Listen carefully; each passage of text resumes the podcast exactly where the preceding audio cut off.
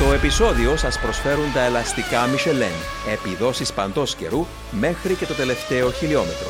Αποκλειστική διανομής CTC Automotive. Η βολίδα της McLaren με το εντυπωσιακό παπάια χρώμα της κέρδισε το Grand Prix του Βελγίου στην θρελική πίστα του Spa Francorchamps γράφοντας ιστορία πριν από 55 χρόνια όταν πήρε το την νίκη με, το, με πιλότο τον ιδρυτή της Bruce McLaren. 2023 και η ιστορία ίσως επαναληφθεί τώρα καθώς οδεύουμε αυτή την Κυριακή προς το Grand Prix του Βελγίου στην ίδια πίστα, την πίστα του Spa Francorchamps και αναμένουμε όλοι με ενδιαφέρον αυτόν τον αγώνα. Φίλες και φίλοι, καλώς ορίσατε σε άλλο ένα επεισόδιο της σειράς Speed Zone Podcast που πραγματοποιείται με τη στήριξη των ελαστικών της Michelin και την εταιρεία CTC Automotive. Μαζί μου οι αγαπημένοι φίλοι Σπύρος Τσαμαντάς, πρώην οδηγός αγώνων πίστας, F1 Sim Racer και F1 Collector και ο Μάριο Κωνσταντίνου, πρώην Test Design Engineer της McLaren στη Φόρμουλα 1 ο Μάριος, είμαι σίγουρος, ε, έχει πολλά να πει μετά από την απουσία του από το ε, προηγούμενο επεισόδιο. Ε, στο μεσοδιάστημα η McLaren πέτυχε, κατάφερε να πετύχει δύο δεύτερες θέσεις, μία στη Βρετανία και μία στην Ουγγαρία. Και είναι μια ομάδα, Μαρία, η οποία. Θα ξεκινήσω μαζί σου τη σημερινή μας κουβέντα. Είναι μια ομάδα η οποία έχει μεταμορφωθεί από την αρχή της σεζόν από ουραγός σε μια ομάδα η οποία διεκδικεί, γιατί όχι, θεού θέλοντος και Red Bull επιτρέποντος, ακόμα και την νίκη αυτή την Κυριακή, έτσι. Ναι, η, η McLaren έχει κάνει τα βήματα μπροστά. Φάνηκε στο Silverstone, βασικά φάνηκαν τα upgrades που έφερε η McLaren. Ε, ε, βγήκα σωστά τα λόγια του, του Ανδρέα Στέλλα ότι θα έρθουν upgrades. Ε, οδεύουμε σε έναν καλύτερο μελόγιο της McLaren. Ε, φάνηκε σωστή η επιλογή της McLaren να σταματήσουν τον development του μονοθεσίου μέσα της χρονιάς να επανασχεδιάσουν το μονοθέσιο από το Δεκέμβριο. Αλλά μια ομάδα με τόσους πολλούς πόρους, ε, δύσκολο να γίνουν λάθη. Θα ήταν αδικαιολόγητη η McLaren αν, αν έκανε λάθη για αυτή τη χρονιά. Άρα ναι, είχαμε δει μια McLaren σε δύο διαφορετικές πίστες, high speed, ε, circuit όπως το Silverstone, medium speed, με low speed όπως στην Ουγγαρία, να είναι πάλι στη δεύτερη θέση, φυσικά με ε, βοήθεια άλλων ομάδων. Αλλά στι γενικές γραμμές φαίνεται η McLaren πλέον οδεύει σε μια ε, καλή πορεία. σω το 23 δεν θα πάρει πρωτάθλημα, εννοείται. Αλλά φαίνεται το 24 με την αναρρωσίραγκα, με το νέο simulator, με έναν καλό μονοθέσιο το 23 που είναι η βάση. Να ξεκινήσει ένα μητάλλο με το δεξί. Ακριβώς, να ξεκινήσει ένα πάρα πολύ ανταγωνιστικό 24. Ναι. Πάντως, παιδιά, σκεφτόμουν και έσπασα το κεφάλι μου μετά από την δεύτερη θέση και στο Silverstone και στο Hungaroring πότε ήταν η τελευταία φορά που είχαμε μια ομάδα να ξεκινά τόσο πολύ πίσω τη σεζόν; Διότι πρώτοι δύο αγώνες νομίζω δεν είχε καν πάρει βαθμό. Προκρίθηκε στην πρώτη κούρσα στο Μπαχρέιν, προκρίθηκε 1,6 δευτερόλεπτα ο Λάντον Όρις, η πιο γρήγορη Μακλάρεν πίσω από την ε, Red Bull Racing.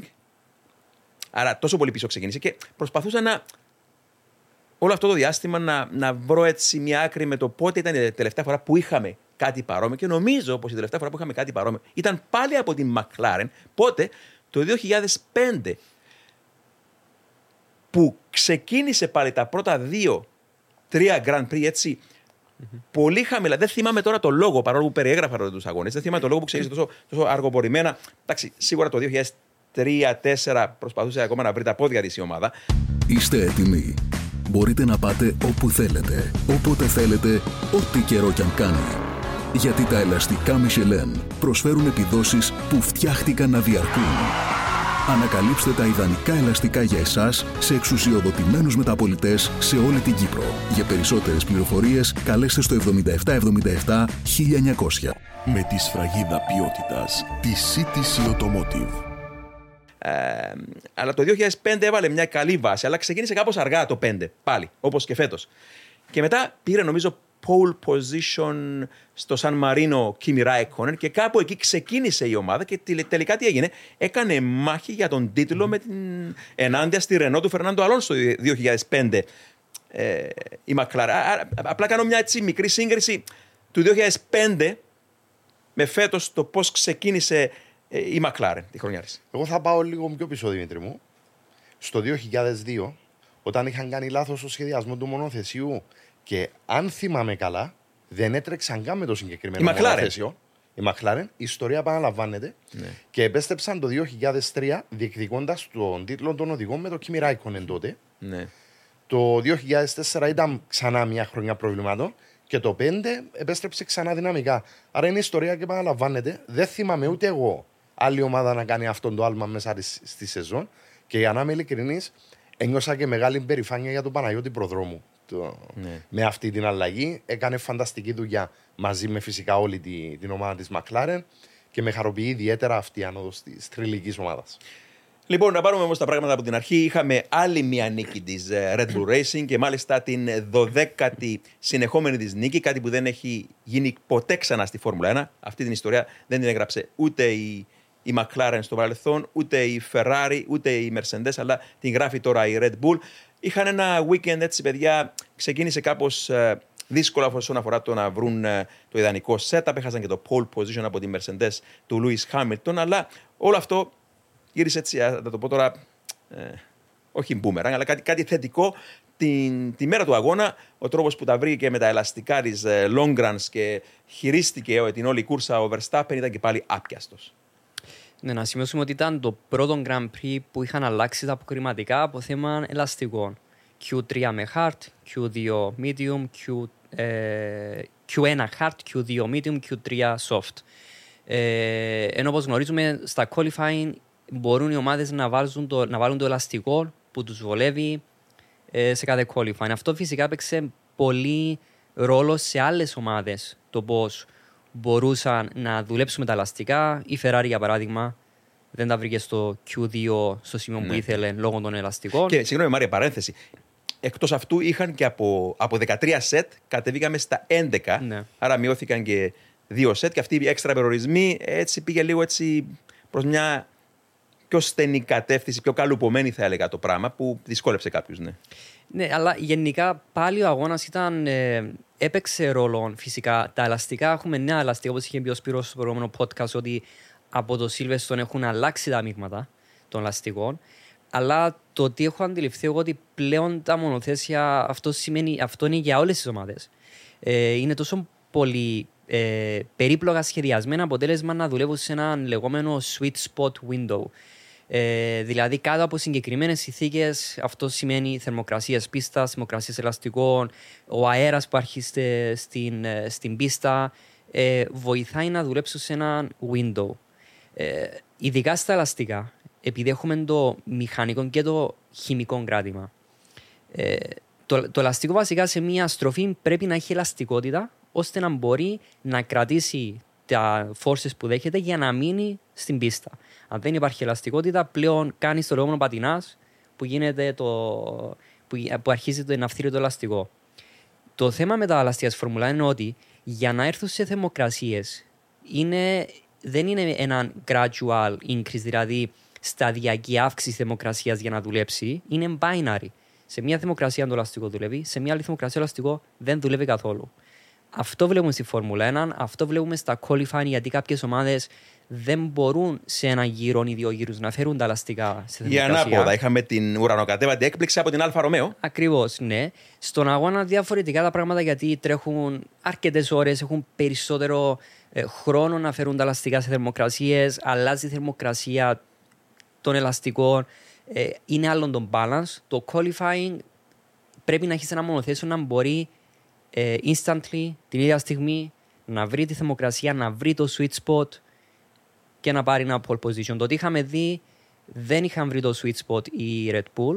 Ναι, Γι' αυτό ναι. η μικρή διαφορά ε, που είχε κάνει πλέον η Mercedes στα τρία χιλιοστά, που είναι ε, κυριολεκτικά μια, μια, αν είναι μια τρίχα ε, ε, διαφορά, είναι λόγω το πώς, πόσο καλά βρήκε το sweet spot η Mercedes, αλλά φυσικά το οδηγικό ε, ταλέντων του Λουίς Χάμιλτον. Πιστεύω ότι αρκε... τα τρία χιλιοστά έρχονται από τον Λουίς Χάμιλτον περισσότερο από το μονοθέσιο. Θα συμφωνήσω οπωσδήποτε. Το, το τι βλέπουμε πλέον στη Φόρμουλα 1 είναι ποια ομάδα μπορεί να βρει αυτόν το sweet spot ε, στο qualifying. Πάντως, Σπύρο, να, να ρίξουμε λίγο περισσότερο φως πάνω στα ελαστικά. Αυτά τα καινούργια ελαστικά που εμφανίστηκαν στο Silverstone, πιο ενισχυμένης κατασκευής ελαστικά. Και αυτή η αλλαγή έγινε γιατί είχαν υποτίθεται ξεφύγει κάπως οι ταχύτητες και ήθελαν να αλλάξουν αυτά τα, τα, αν θέλετε, το, την κατασκευή του ελαστικού. Αλλά ε, τώρα, ο Φερνάντο Αλόνσο κάνει λόγο ότι και η Άστον Μάρτιν και πιθανότατα η Red Bull να έχουν ε, ε, δεχτεί έτσι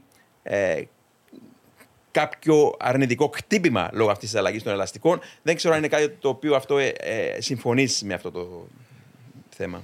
Τα ελαστικά έχουν αλλάξει, έχουν γίνει αθεκτικότερα.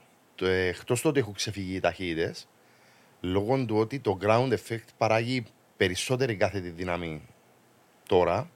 Ε, είναι τεράστιο το φορτίο για τα ελαστικά ως προς το να διαχειριστεί το ελαστικό αυτό το φορτίο και φοβούνταν να μην είχαν περιστατικά όπως το 2021 ναι, ναι. που έσκαγαν τεράστια. Σε τεράστια μεγάλη... ευθεία του Αζερβαϊτζάν. Επικίνδυνα, πολύ ναι, επικίνδυνα. Ναι. Έτσι, από τη μία είναι σωστή η σκέψη. Από την άλλη, ο Ανώσο έκανε κάτι, κάποια παράπονα. Άφησε υπονοούμενα ότι οι ευνοημένοι είναι Μεσεντές και Μακλάρεν. Ε, φαίνεται αυτό που είχαμε μπει στις αρχές της σεζόν ότι θα γλιστρούσε πίσω η AMR κάποια στιγμή. Φαίνεται να γίνεται αυτό. Όμως, ε, σαν πιλότος, ο Ανώσο είναι εξαιρετικά και καταρτισμένος κάπως στα τεχνικά θέματα. Έχει δίκαιο που λέει ότι επηρεάσει την ομάδα του αρνητικά. Διότι φαίνεται από, τη, από την απόδοση γενικά. Είναι υποτονική απόδοση εδώ και κάποια γραπρή συγκεκριμένα. Ε, η Ferrari δεν ξέρω αν έχει βοηθηθεί από τα ελαστικά, διότι ο Βασέρη είπε ότι ίσως έχουν βοηθηθεί. Πάντως τη φθορά την περιόρισαν. Απλά το μεγάλο πρόβλημα που υπήρχε προχτές ήταν σχετικά με το ότι είναι ευαίσθητο το μονοθέσιο στους ανεμου mm-hmm. Αυτό είναι το πρόβλημα. Έχουν αλλάξει και τα κανάλια Βεντούρι για αυτό. Αλλά πάλι το πρόβλημα φαίνεται να υπάρχει. Η SF23 είναι ιδιαίτερα ευαίσθητη στους ανέμου. Και πάντως πάντοτε μέτρο σύγκρισης του κάθε πιλότου είναι ο ίδιος ο Σταυρό του και θα στραφώ για άλλη μια φορά έτσι στον ε, Σέρτσιο Πέρες, ο οποίος παραδέχεται τελευταία ότι είχε χάσει την αυτοπεποίθησή του με την ναι. RB19 και λέει ότι κυρίω αυτά ξεκίνησαν μετά από τις ε, τροποποιήσεις που έγιναν στον Grand Prix του Μονακό.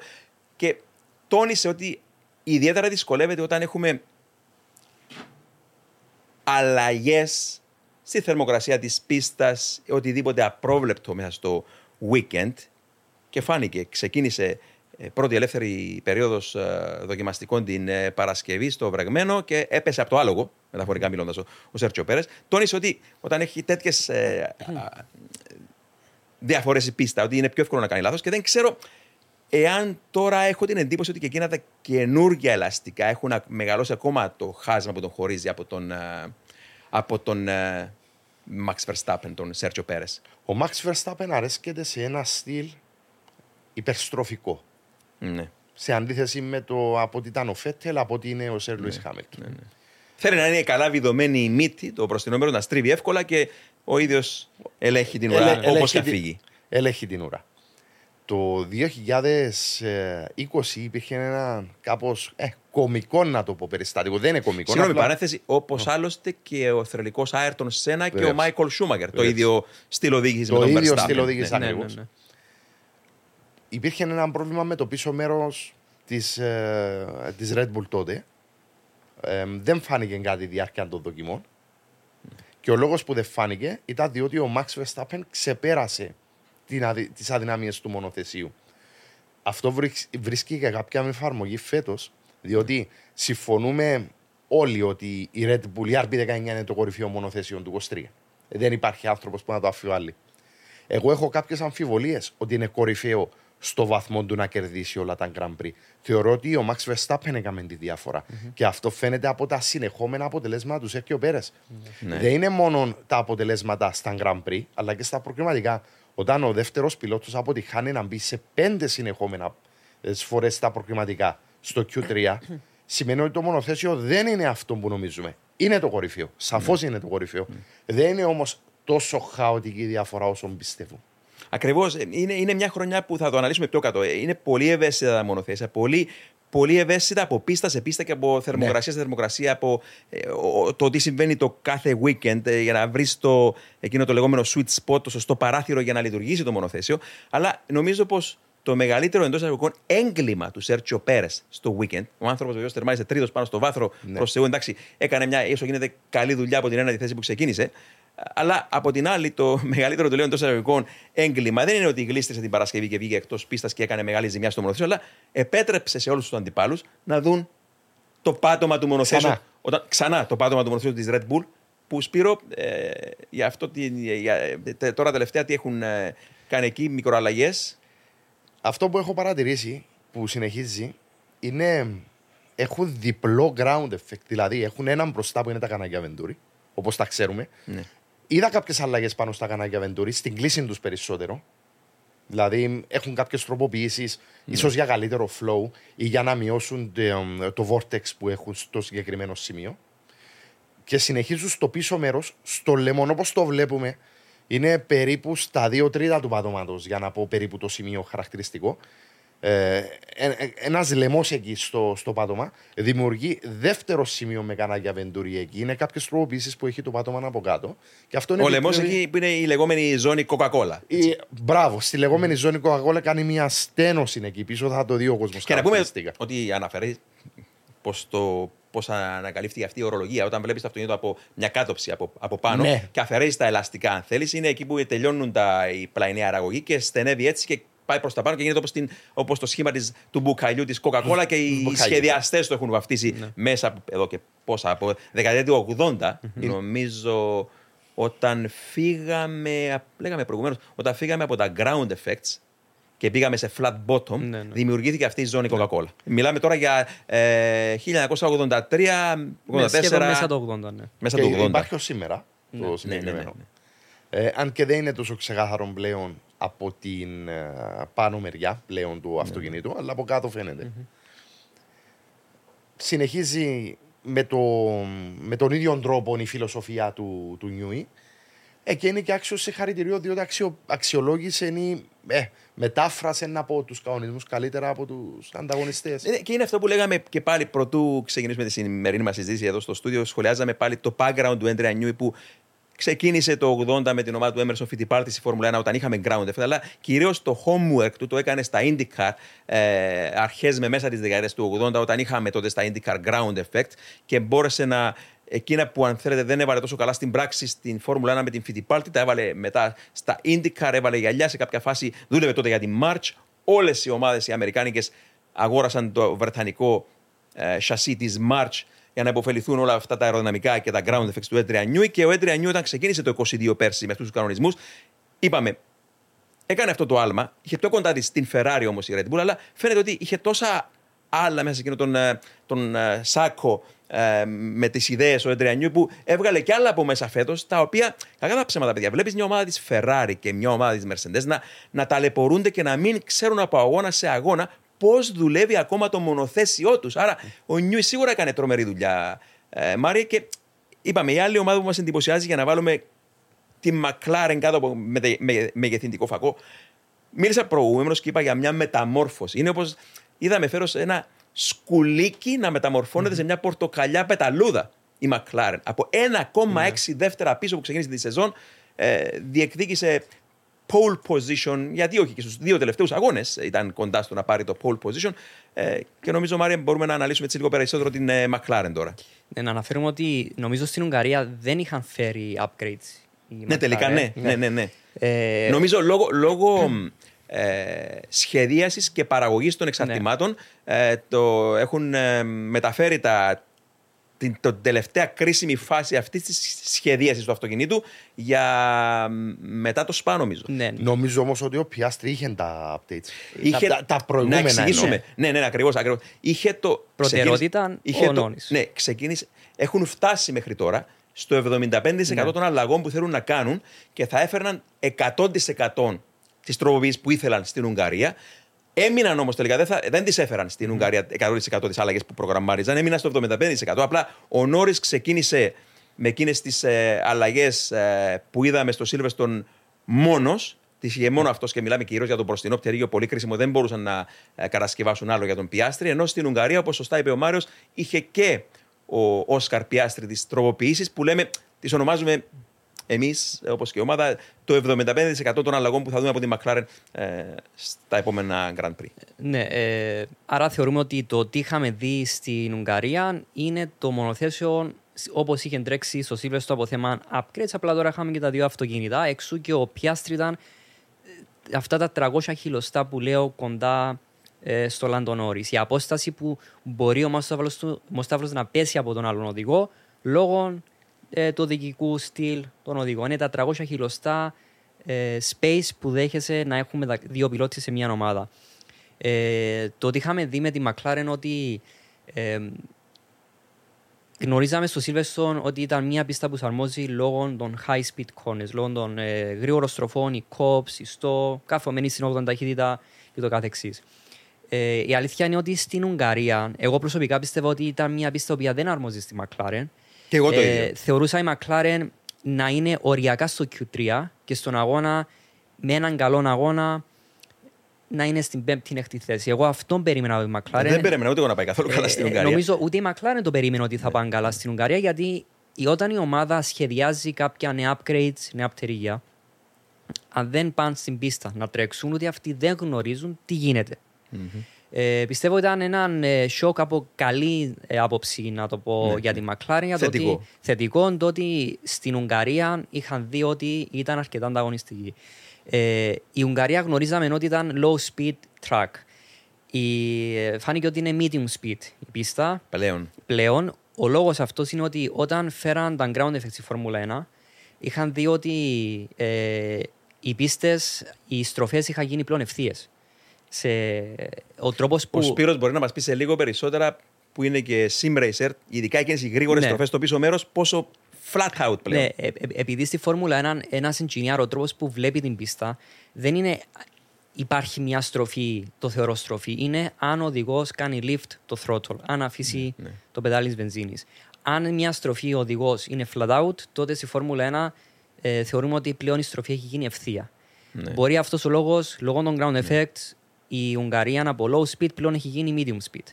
Ναι, ναι, ναι. Ε... Εξαιρετική παρατήρηση αυτό, Μάριο. Γιατί παλιά όλοι γνωρίζαμε ότι η Ουγγαρία είναι μια πίστα Mickey Mouse, την παρομοιάζαμε πάνω με το Monte Carlo, που είναι... δεν ισχύει πλέον, γιατί το Monte Carlo, ό,τι και να κάνεις, είναι πολύ αργή πίστα για να, ε, ε, ε να αξιοποιήσεις το ground effect. Ενώ στην Ουγγαρία αξιοποιήθηκε το ground ναι, effect. Ακριβώς. Και εκεί που πήγαμε στο Silverstone και είχαμε μια πίστα με πολύ γρήγορες στροφές, mm-hmm. είχαμε χαμηλές θερμοκρασίες που βολεύουν την McLaren. Ναι. Ξαφνικά πηγαίνουμε σε μια πίστα που. Ψηλές θερμοκρασίες. Πιο ψηλές. Πιο υλικοειδή πίστα με ψηλές, mm-hmm. αρκετά ψηλές θερμοκρασίες, που και τα δύο δεν βολεύουν την McLaren ναι. και τελικά έκανε και πάλι το θαύμα. Ναι. Και δεν ξέρω τι θα γίνει στο SPAP, που είναι πίστα που αρμόζει περισσότερο στην MCL 60. Όμως, ο Λάντον Νόρις μίλησε και αυτός για αυτό το θέμα και είπε ότι ναι, είναι πλέον medium downforce, θα λέγαμε, ε, ή αν θέλετε, είναι μέση ταχύτητα οι στροφές οι περισσότερες της ναι. Ουγγαρίας.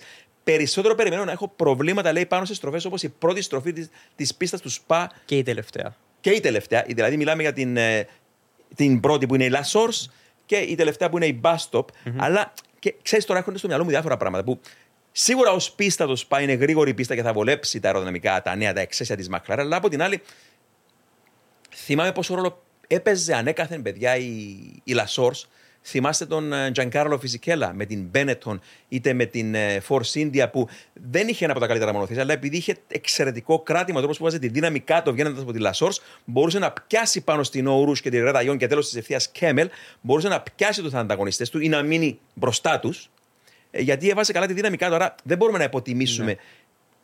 στην εξίσωση του ΣΠΑ την στροφή Λασόρς. Mm-hmm. Όλοι μιλάμε για ο Ρούζ. Ναι. Αλλά η Λασόρς θα παίξει το ρόλο της και ελπίζουμε να μην είναι πρόβλημα για τη Μακλάρ. Ναι. Ε, όσο για τη Μακλάρ, αυτό θα πω ότι ε, φάνηκε ότι αυτό που έχει πει ο Ανδρέας Στέλλα, ότι στο upgrade έχουν βάλει και το κομμάτι των medium speed corners. Ναι. Άρα η McLaren μπορούμε να θεωρήσουμε με το τι έχουμε δει μέχρι τώρα, γιατί μπορεί να είναι ένα σφάλμα one-off το τι είχαμε δει στην Ουγγαρία. Ναι. Αλλά μέχρι το δούμε τώρα βλέπουμε ότι μια, είναι ένα μονοθέσιο με high speed corner package, με πακέτο για medium speed corners. Ε, σημαντικό ότι έχουν κρατήσει ένα μπαλανσάρισμα στο μονοθέσιο, ε, ώστε να μπορούν να είναι οδηγήσιμο και από τους δύο οδηγούς. Ε, το, τώρα ε, έχαναν κάποιους χρόνους στο low speed κομμάτι η McLaren, αλλά τους βοήθησε ε, η πίστα, η άσφαλτος, γιατί είχαν περισσότερο κράτημα από τα ελαστικά Άρα τους βοήθησε να, να έχουν ένα damage limitation το λεγόμενο, ώστε να είναι ναι. πιο ανταγωνιστικοί. Ακριβώς, διότι όταν, ε, όταν παλαιότερα γνωρίζαμε λόγω απουσίας ground effect ότι η πίστα του Χουγκαρόριν ήταν περισσότερο σταμάτα ξεκίνα. Ναι. Έχεις πτώσει θερμοκρασίες των ελαστίχων σίγουρα. Άρα εκείνο το πολύ γρήγορο πίσω μέρος που πλέον είναι flat, Σπύρο, μπορεί να περιγράψεις έτσι τον γύρο ως sim racer που είσαι και ε, τα γνωρίζεις καλά εξαιρετικά αυτά τα λεπτομέρειες. Ευχαριστώ. Το πρώτο κομμάτι, ο πρώτος τομέας παραμένει πάνω μειοτύπο. Ε, τα μονοθέσια φτάνουν μία ταχύτητα περίπου 320 χιλιόμετρα στο τέλος της ευθείας. πέφτουν σε τρίτη ταχύτητα για την πρώτη κατηφορική δεξιά στροφή, η οποία είναι λίγο δύσκολη στα φρένα λόγω Ναι. του ότι είναι κατήφορο.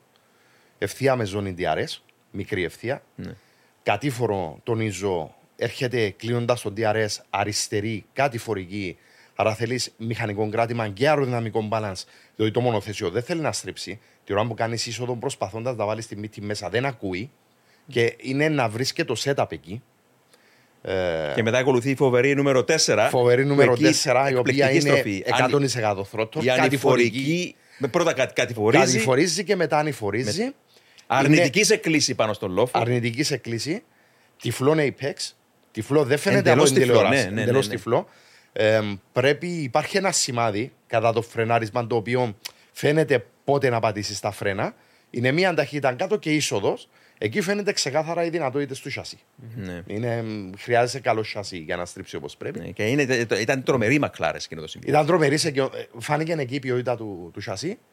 Μετά ερχόμαστε σε, ένα, σε μια κλειστή δεξιά στροφή και ακολουθεί ένα σχετικά αργό κομμάτι. Μικρή ευθεία, chicane, αριστερή αργή, δεξιά αργή, ξανά αριστερή, ελαφρώς πιο γρήγορη.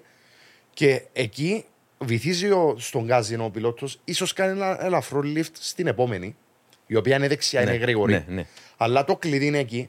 Είναι να μην χάσει το Apex. Διότι αν χάσει το Apex θα τον βγάλει έξω, θα ξεπεράσει τα ωριά της πίστας και εκεί μηδένεις ζασύνη του πιλότους. Ναι, παρέθεση ότι μιλάμε και για μια στενή πίστα. Έτσι. Είναι στενή, ναι. Κομμάτι με ευθεία. Ερχόμαστε στα φρένα τρίτη ταχύτητα κλειστή δεξιά, ανήφορο και μετά το ανήφορο βλέπουμε αριστερή κλειστή με κλίση η οποία οδηγεί και στην είσοδο το pitch. Αφήνουν οι πιλότοι το μονοθέσιο βγαίνοντας, ας πούμε, τους οδηγεί κάπως στα δεξιά λόγω υποστροφής και πρέπει να μεταφέρουν στην τελευταία στροφή η οποία είναι γρήγορη σχετικά δεξιά ή πουλή Ναι. που δεν φαίνεται καλά από την τηλεόραση με τετάρτη παρακαλώ ταχύτητα να τους οδηγά έξω στα αριστερά το μονοθέσιο, να προσπαθούν να το κρατήσουν μέσα, να μεταφέρουν την ταχύτητα και μεταφέροντα την ταχύτητα με τη βοήθεια του DRS να τελειώσει το γύρο.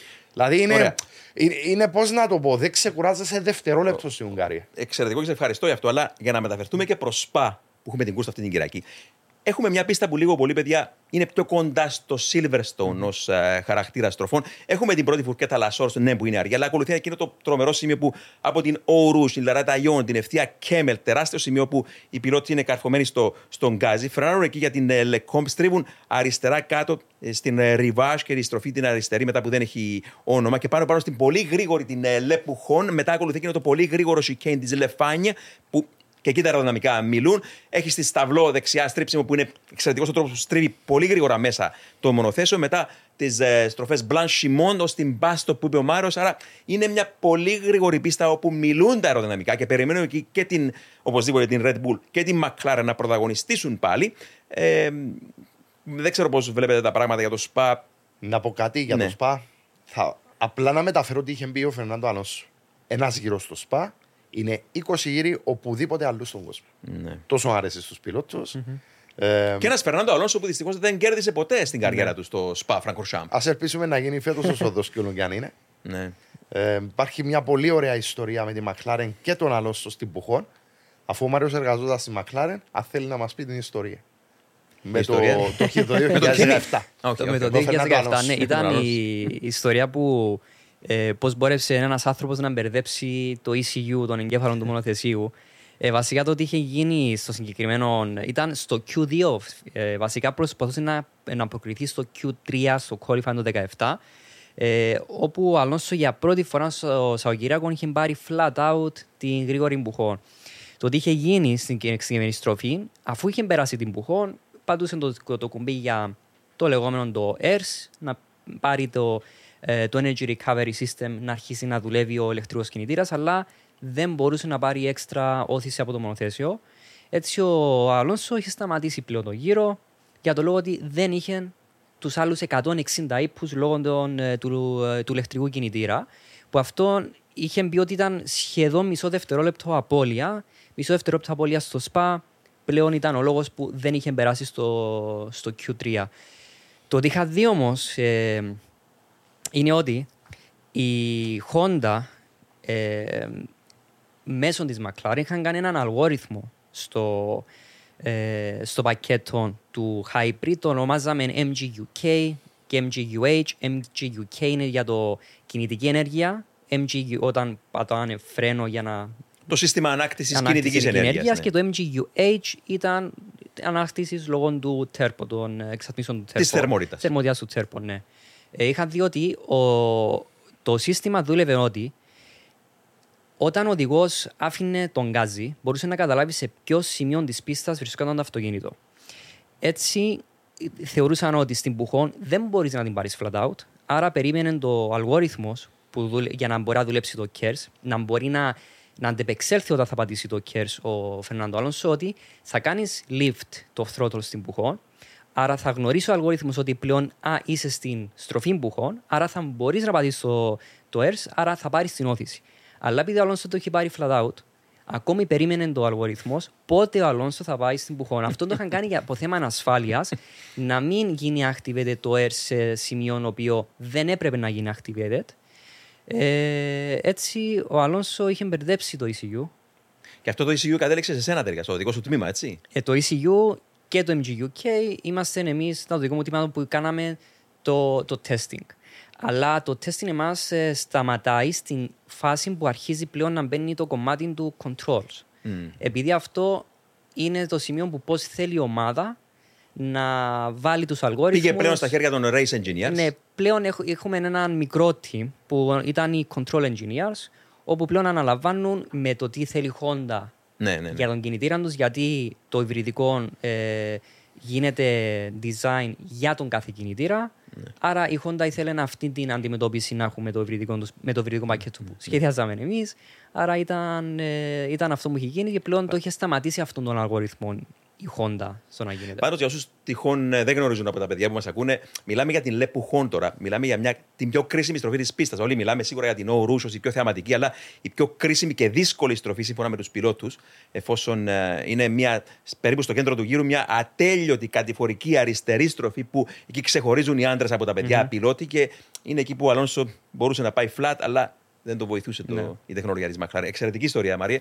Ε, μια ιστορία η οποία προέρχεται από τον άνθρωπο που ε, εργαζόταν τόσα χρόνια στη Μακλάρεν και σε εκείνο το τομέα. Τώρα, ε, η Μακλάρεν, ε, οτιδήποτε άλλο έτσι κάτω το, από το μικροσκόπιο, τι μπορούμε άλλο να βάλουμε, Σπύρο, όσον αφορά και το Grand Prix του Βελγίου; Το 2015 θα, ανα, θα αναφέρω κάτι δηλώσεις που κάνει ο Μαξ Verstappen σχετικά με την Ορούσα, αλλά πρώτα να πω ένα περιστατικό.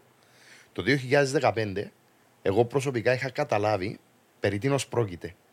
Από κάτι που έκανε στην πλάνχη μόνο ο Μαξ Verstappen, είχε γίνει ένα φρικτό ατύχημα στο GP2, ευτυχώς όχι θανατηφόρο, που προσπάθησε ένα μονοθέσιο να περάσει έναν άλλο μονοθέσιο στην πλάκη είναι μια δαιμονισμένα γρήγορη αριστερή στροφή στον τρίτο τομέα της πίστας. Ε, κατέληξε στις μπαριέρες το ένα μονοθέσιο και οι γραμμές των ελαστικών του που κλείδωσαν έμειναν στην εξωτερική πλευρά της στροφής αυτής. Ο Μαξ Verstappen το είδε αυτό. Το μεταξύ ήταν σε πάρα πολύ νεαρή ηλικία το 2015. Δηλαδή ήταν μόλις 18 χρόνων, αν θυμάμαι καλά. Ναι, τότε. Ναι. Και τι έκανε, προσπέρασε μόνο θέσιο στο συγκεκριμένο σημείο από την εξωτερική της Black Shimon χωρίς κράτημα, βλέποντας τα ελαστικά, το κλείδωμα το ελαστικό στο δόστρωμα τα αγνόησε παντελώς και έκανε το προσπέρασμα το οποίο ήταν και επιτυχημένο από την εξωτερική. Είστε έτοιμοι. Μπορείτε να πάτε όπου θέλετε, όποτε θέλετε, ό,τι καιρό κι αν κάνει. Γιατί τα ελαστικά Michelin προσφέρουν επιδόσεις που φτιάχτηκαν να διαρκούν. Ανακαλύψτε τα ιδανικά ελαστικά για εσάς σε εξουσιοδοτημένους μεταπολιτές σε όλη την Κύπρο.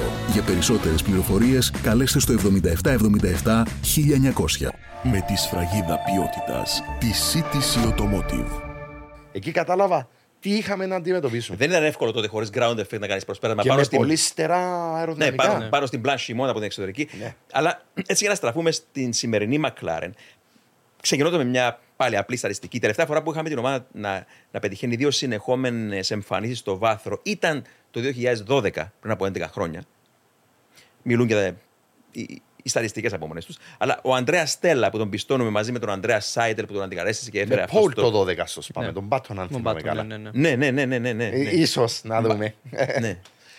Και είναι ότι αυτό που καταλαβαίνεις πλέον με όλη αυτή τη βάση που έχει μπει ε, στην ε, ομάδα αυτή, την τέλος πάντων την ε, ε, σωστή δομή, τη σωστή λειτουργία, την επικοινωνία που υπάρχει πλέον στην ομάδα είναι ότι και τις αλλαγές που έχουν κάνει τώρα, ότι κατανο... ε, έχουν και άλλες αλλαγές να έρχονται είπαμε, μετά το ΣΠΑ. Και το σημάδι είναι ότι κατανοούν πώς λειτουργούν πάνω στο μονοθέσιο. Εν αντιθέσει με τη Ferrari και Ναι. τη Mercedes, οι αλλαγές που έχουν κάνει πάνω στο μονοθέσιο έχουν ξεκλειδώσει. Τον, έχουν βρει τον τρόπο να ξεκλειδώσουν ταχύτητα με τις τροποποιήσεις που κάνουν ε, πάνω στο μονοθέσιο τους. Ε, αυτό που παρατήρησα, όλοι λένε ότι έχουν αντιγράψει τη Red Bull. Ξέρετε, στη Φόρμουλα 1 δεν είναι αντιγραφή όπως την έχουμε υπόψη μας. Είναι πρέπει να κατανοήσεις κάτι, αν το κάνεις. Ναι. Η Red Bull, για παράδειγμα, τα side posts της από την πλαϊνή πλευρά έχουν μια συγκεκριμένη κλίση σε μοίρε. Ξεκινούν ψηλά, έρχονται χαμηλά, αλλά ο τρόπος που κάνουν την κλίση. Κάνουν μια γωνιά. Ναι. Ε, Διάφορες ομάδες έχουν αναπτύξει τη φιλοσοφία αυτή. Έχω παρατηρήσει ότι έκαναν το side pod, οπτικά μοιάζει με τη Red Bull, δεν είναι εντελώς το ίδιο, αλλά η κλίση είναι η ίδια. Αυτό γιατί το λέω. Το λέω διότι προφανώς έχουν κατανοήσει στη συγκεκριμένη περιοχή ποια είναι η ενδεδειγμένη φόρμουλα που πρέπει να χρησιμοποιηθεί για να αναπτυχθεί το side pod. Ισχύει γιατί πτέρυγαν πίσω και πάει λέγοντας. Και, και μην ξεχνάμε, παιδιά, Μαρίε, ότι οδεύουμε και σε μια φάση του προαθλήματος όπου έχοντας τερματίσει πέρυσι στην πέμπτη θέση του προαθλήματος, η McLaren έχει και περισσότερο χρήμα λόγω cost cap να ξοδέψει πάνω στην εξέλιξη του μονοθέσιου. Και ώρες. Ώρες, Και, το- ε, συγγνώμη, ώρες. και CFD ναι, ναι, και ώρες, Winter. ναι, μισό. ναι, ναι, ναι. Ακριβώς. Έχει ώρες CFD ε, που, που μπορεί να εξελίξει το, το μονοθέσιο της. Άρα ε, και αυτό θεση- θετικό σημάδι καθώς περνάμε σιγά σιγά στο δεύτερο μισό του πρωταθλήματος. Σίγουρα ο Όσκαρ Πιάστρη πλέον δείχνει και αυτός και με τις full τροποποιήσεις που του δίνουν τώρα ότι είναι ο πιλότος ο οποίος μπορεί να πιέσει με την καλή έννοια τον Νόρις για να ανέβουν και οι δύο πάνω. Γιατί αν- ανέκαθεν ξέρουμε ότι. Το είπαμε και πριν. Ο μεγαλύτερος σου αντίπαλος είναι ο ομό ταυλός σου. Δεν πιέζει ο Πέρες τον Verstappen. Ο Πιάστρη όμως πιέζει τον Νόρις και αυτό είναι θετικό για τη McLaren, έτσι. Ναι, φάνηκε ότι καλή επιλογή ο Πιάστρη ε, στη McLaren γιατί κάποιοι κατάκριναν ότι έχουμε δύο πάρα πολύ νεαρούς οδηγούς, ότι πρέπει να είχαμε ένα senior οδηγό. Φάνηκε ότι ο Λάντο Νόρις έχει οριμάσει ως οδηγός. Ε, πλέον ηγείται της ομάδας. Ε, φάνηκε όμως ο Πιάστρη ότι έχει μια έλλειψη εμπειρίας όχι στο οδηγικό, στη στη διαχείριση ελαστικό. Γιατί ο λόγος που ήταν αρκετά πιο πίσω από τον Νόρις ήταν καθαρά ε, ότι ο Νόρι κάνει περισσο- πιο καλή διαχείριση ελαστικό. Ναι. Ε, αλλά σε γενικές γραμμές, αυτό μου έχει πει ο Σπύρος ότι δεν είναι να αντιγράψεις μια ομάδα. Αν αντιγράψεις μια ομάδα, θα είσαι καλός, γρήγορος σε ένα weekend. Να συνεχίσει να είσαι γρήγορος, πρέπει να έρθει εξέλιξη. Άρα, το να αντιγράφεις χωρίς να αντιλαμβάνεσαι τι έχεις αντιγράψει, δεν σε οδεύει κάπου. Ε, και το άλλο, σου ε, σπαταλάει αρκετούς πόρους, ώρες στο, στο σκεφτή και το κάθε εξή. Φάνηκε η, Μα- η McLaren ότι αντιλαμβάνεται τι έχει σχεδιάσει. Φάνηκε ότι έχουν βάλει έναν γερ- γερά θεμέλια στη βάση της σχεδιάσης γιατί βλέπουμε ότι το upgrade μετά το upgrade κάνει Μάλιστα. το μονοθέσιο πιο ε, ανταγωνιστικό. Αυτό είναι το Ε, εντυπωσιακό. Που, βλέπεις, που δεν το βλέπεις, λέμε, στην Ferrari και στη Mercedes. Ναι. Που, ή ούτε καν τώρα τελευταία στην Aston Martin. Που καταλαβαίνουν, νιώθεις ότι καταλαβαίνουν από κούρσα σε κούρσα πώς το μονοθέσιο ε, με τι τροποποιήσει που φέρνουν κατανοούν πώς λειτουργεί. Ακριβώς, ακριβώς. Θα μιλήσουμε για την Aston Martin, το τι, τι γίνεται πλέον με την Aston Martin. Αλλά αυτό που βλέπω στη McLaren είναι ότι έχουν φέρει τα upgrades σε. Μπορεί να ήρθαν λόγω χρόνου, μπορεί για οποιοδήποτε λόγος, μπορεί να τα θεμαντήχει να έρθουν τώρα να τα δούμε σε Silverstone και Ουγγαρία. Ε, ενώ θεμαντήχει ε, για το λόγο ότι άρχισαν να, εξ, α, άρχισαν να εξελίσσουν το αυτοκίνητο και απλά έτυχε τώρα να βρεθόμαστε στο 50% upgrade στην Αγγλία και το 75% στην Ουγγαρία. Σημαντικές πίστες γιατί η Αγγλία είναι μια high speed πίστα, καρφωμένη στην 8η ταχύτητα. Η Ουγγαρία είναι μια medium πίστα, άρα πλέον έχουν δει το μονοθέσιο πώς δουλεύει σε high speed, πώς δουλεύεις σε medium speed και πλέον έχουν αντιληφθεί ότι σε low speed είμαστε πάρα πολύ αργοί, αλλά όταν είμαστε στο sweet spot σε καλές θερμοκρασίες δραστήχων, μπορούμε να κάνουμε το λεγόμενο damage limitation.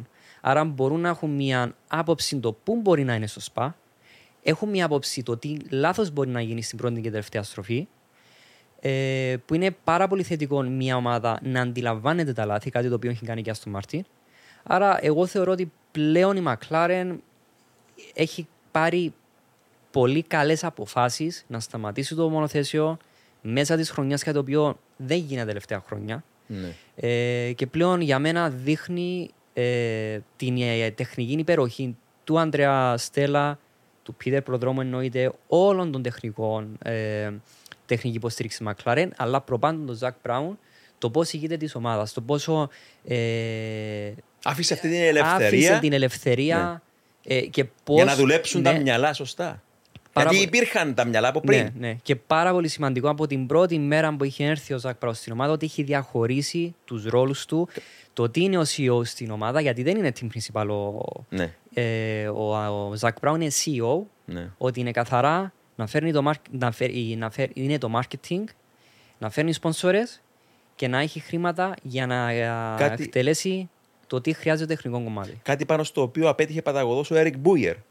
Ε, ναι. Μακάρι που την ε, βήθησε στο σκότος σε κάποια φάση. Mm-hmm. Αλλά έτσι είπες για τον Νόρι ότι ορίμασε και συμφωνώ μαζί σου. Πίσω από το τιμόνι είναι εξαιρετικά όριμο, αλλά πάνω στο βάθρος, Σπύρο, έσπασε 45.000 δολάρια ευρώ πόσα, το, το, το κύπελο του, του, του, του, παλιού φίλου του, του Max Verstappen. Ο Max Verstappen έσπασε το ρεκόρ της McLaren το οποίο κρατούσε η McLaren 35 χρόνια και μιλώ για τις συνεχόμενες νίκες. Και εκδικήθηκε ο Νόρις. Ο Λάντο Νόρις, ο οποίος είναι οδηγός της McLaren, έσπασε το τρόπιο του Max Verstappen. Α δείξω εγώ. Ναι, ωραίο σημάδι. Γιατί από τη McLaren πήρε το ρεκόρ η ναι, Red ναι. Bull ναι. των 11 ε, συνεχόμενων. Ε, Ήταν έτσι ένας συλλογισμός αυτός. Ναι, ναι, ναι. Οι αλλαγές στη McLaren που έτσι οδεύουν στη σωστή κατεύθυνση και έχουν συνέπεια το είχαμε δει σε προηγούμενο podcast, το είχαμε πει ότι ε, θα έχει ναι, συνέπεια το πράγμα, το βλέπαμε. Ε, και κινδυνεύουν βαθμολογικά μπροστά, αν συνεχιστεί ναι, ναι, αυτή η διαφορά από τη Μακλάνε. Σιρήνες από το Μαρανέλο για τον mm. Λαντονόρε, διότι υπάρχει όρος στο συμβόλαιο του που λέει ότι μπορεί να φύγει αν η Μακλάρε δεν ικανοποιεί τις απαιτήσεις του ως προς την απόδοση. Mm. Ε, Επίσης, θα διάσει θέση στη Ferrari κατά που δείχνουν τέλος του 24. Άρα είναι ιδανική στιγμή η Μακλάρε να ψηλώσει το παιχνίδι της. Mm. Αλλιώ θα χάσει ένα χαρισματικό πιλότρο που θα έκαναν αγώνα να το κατακτήσουν, mm. θεωρώ, όλοι στο grid. Σπουδαίος και ο πιάστε σπουδαίος. Mm. Ο Νόρις όμως, είπαμε, είναι πάνω και από τον Ράσελ. Είναι mm. χαρισματικός έτσι μια ταχύτητα πάνω. Ναι, και, και, και εγώ κάπως έτσι το βλέπω. Είναι δύσκολο να ξεχωρίσει τους δύο. Εξαιρετικά ναι, χαρισματικοί ναι. αυτοί οι δύο Βρετανοί. Ναι. Αλλά έτσι, εντάξει, κάπου έτσι το προέστημα με τον, Ράσελ, με τον, με τον Νόρις ότι είναι έτσι έστω λίγο χιλιοστά πιο πάνω. Εντάξει, ε, εμένα μου αρέσει και το ότι είναι το, και το παιδί του διπλανή πόρτα. Μ' αρέσει πάρα πολύ ναι, αυτό. Ναι, ναι, ναι. Δηλαδή, ένας αθλητής, ένας πιλότος, δεν είναι κατά ανάγκη πρέπει να είναι ντίβα. Ναι. Δηλαδή, μ' αρέσει. Παρόλο που η πίεση είναι υπερβολική Πα... από τα ναι. μέσα μαζικής ενημέρωσης. Θα ήθελα έτσι λίγο όμως να σταθούμε λίγο στο θέμα του, των τροπέων. Μαρία, η Μακλάρα είναι η ομάδα από εποχή Ρον που πάντοτε τα κύπελα που παίρνουν οι πιλότοι ε, τα παίρνει από το βάθρο, τα βάζει στην προσωπική της βιτρίνα και δίνει ρέπλικας. Ναι. Ισχύει αυτό ακόμα με τη McLaren, είναι επί εποχή Ζακ Μπράουν; Ε, όλα τα τρόπαια που έχουν έρθει από εποχή Ζακ Μπράουν είναι στη βιτρίνα της McLaren. Ναι. Ε, ήταν όριστο συμβόλαιο του Ρον Ντένις. Άρα δεν, δεν παίρνει συμβόλαιο. ο πιλότος το Όχι, τρόπο επειδή... στο σπίτι, εξακολουθεί να μένει στη βιτρίνα της ναι, McLaren. Ναι, ναι, ναι. ναι. Ε, δεν είναι τα ρέπλικα που έρχονται στη McLaren. Ε, όταν έρθει το τρόπιο, μπαίνει σε ένα display ε, όταν μπαίνεις στο MTC, στο Boulevard το λεγόμενο, ναι, ναι. Ε, ώστε να μπορούμε εμείς οι υπαλλήλοι να δούμε το, μονοθε... τα, το τρόπαιο ε, και μετά μπαίνει κατευθείαν στο display. Άρα θεωρώ ότι είναι θέμα κουλτούρας προς τη McLaren, ναι, γι' αυτό ονομάζουμε το McLaren Culture. Άρα... Αυτό διατηρήθηκε και, και σίγουρα είναι θε, θετικό. Ναι, Σπύρο.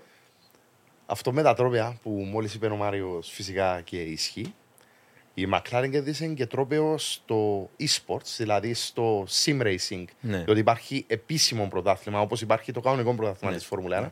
Και το τρόπαιο μπήκε στο MTC. Mm. Ακόμα και του e-sports. Πα, Πάντως, μιλώντας και για σπασμένα τρόπια, εμένα όταν έβλεπα την, το τέλος της κούρσας, ήρθε στη μνήμη μου πάλι το Ιταλικό Grand Prix στη Μόντζα του 89, mm-hmm. όταν ο θρελικό Αλέμ Πρόστ, πιλότος της McLaren, κέρδισε την κούρσα. Αλλά επειδή είχε ανακοινώσει εκείνο το weekend ότι την επόμενη χρονιά θα είναι πιλότος της Ferrari, φώναζαν από κάτω οι τυφώζοι κόπα, κόπα, κόπα, θέλουμε το κύπελο. Έκανε αυτή την τρομερή κίνηση με τον Ρον Ντένις να παραλαμβάνει το τρόπο κατασκευαστών, τον αυστηρότατο εκείνο άντρα που γνωρίζει ότι τα κύπελα ανήκουν στον ίδιο, στην ομάδα του. Ο Πρόστ για να ευχαριστήσει μια, θέλετε, πώς τη λες, ε, κίνηση αυθόρμητη, ε, έριξε το. Στους τυφώζοι, ναι. ναι, ναι. Έριξε το κύπελο στους τυφώζοι ο Πρόστ και όπως λέει η ιστορία, δεν έμεινε ένα κομμάτι, έσπασε, έγινε ε, χίλια κομμάτια το, το, το τρόπο εκείνο. Ε, Εμείς δεν είδαμε τίποτα πάνω στο βάθρο, ε, αλλά αποκαλύφθηκε μετά από εκείνο το φοβερό συντονιστή κινήσεων της ομάδας, όταν έκλεισαν οι πόρτες και πήγαν πίσω στο συντονιστή κινήσεων της Μακλάρεν, ο, ο Μεξικανός, ο Τζο Ραμίρες, όταν ε, πήγαν στα, στο πάδοκ, στα καραβάνια τους η ομάδα. Ο Ρον Ντένις, η ιστορία λέει ότι από τα νεύρα του πήρε το κύπελο κατασκευαστών και το έριξε και το έσπασε στα πόδια του προς τα προθύμω του. Άρα Έχασαν δύο τρόπια η Μακλάρεν εκείνο. Δεν υπάρχουν τα αυθεντικά τρόπια της Μόντσα του 89 ναι. της Μακλάρεν, διότι ο, ο Προ τόλμησε να, να, να, να δώσει στους τυφώζοι κάτι που δεν του ανήκει. Ναι, η... φαίνεται στο βίντεο πόσο οργισμένος φεύγει ο Ροντένι. Από... Ναι, αυτό φαίνεται. Όταν γνωρίζεις την ιστορία, ε, φαίνεται από το βάθρο. Η... Απλά δεν γνώριζα εκείνη την ιστορία που αποκάλυψε ο Τζόρα Μίρε, ναι, ναι, το τι ναι. έγινε στο παρασκήνιο. Ναι. Η συνέχεια της ιστορίας είναι ότι σε έναν ε, χριστουγεννιάτικο πάρτι της Μακλάρεν, νομίζω το 1995, ο Αλέμ Πρός είχε κανονίσει να, να του φτιάξουν ένα ρέπλικα και έτσι το έδωσε στο Ρον Ντένις ε, ένα ρέπλικα του κυπέλου της Μόντσα ε, που νομίζω δεν υπάρχει ε, στο display τον, ε, στο, το, walking. στο walking τον trophy display ε, που είναι ακριβώς απέναντι από το assembly workshop που φτιάχνουν τα μονοθέσια που πάνε αγώνες και σε οδεύει προς ε, προς τα εστιατόρια, ώστε όλοι οι υπαλλήλοι της Μακλάρεν να βλέπουν τα τρόπαια. Ε, βλέπετε και μην αγγίζετε. Βλέπετε και μην αγγίζετε ακριβώς. Ε, που νομίζω φιλολογείται ότι το τρόπο το συγκεκριμένο το είχε πάνω στο γραφείο του Ροντένι, αλλά δεν είχε πάει ποτέ στην τροπιοθήκη. Θυμάμαι μιας και μιλούμε για τη Μακλάρεν. Ο Μάριος είχε την τύχη να δουλέψει στη Μακλάρεν. Κάτι μας γεμίζει υπερηφάνεια, φυσικά. Υπάρχουν φωτογραφίες που έχω και εγώ στη συλλογή μου κάποιες μέσα από το MTC.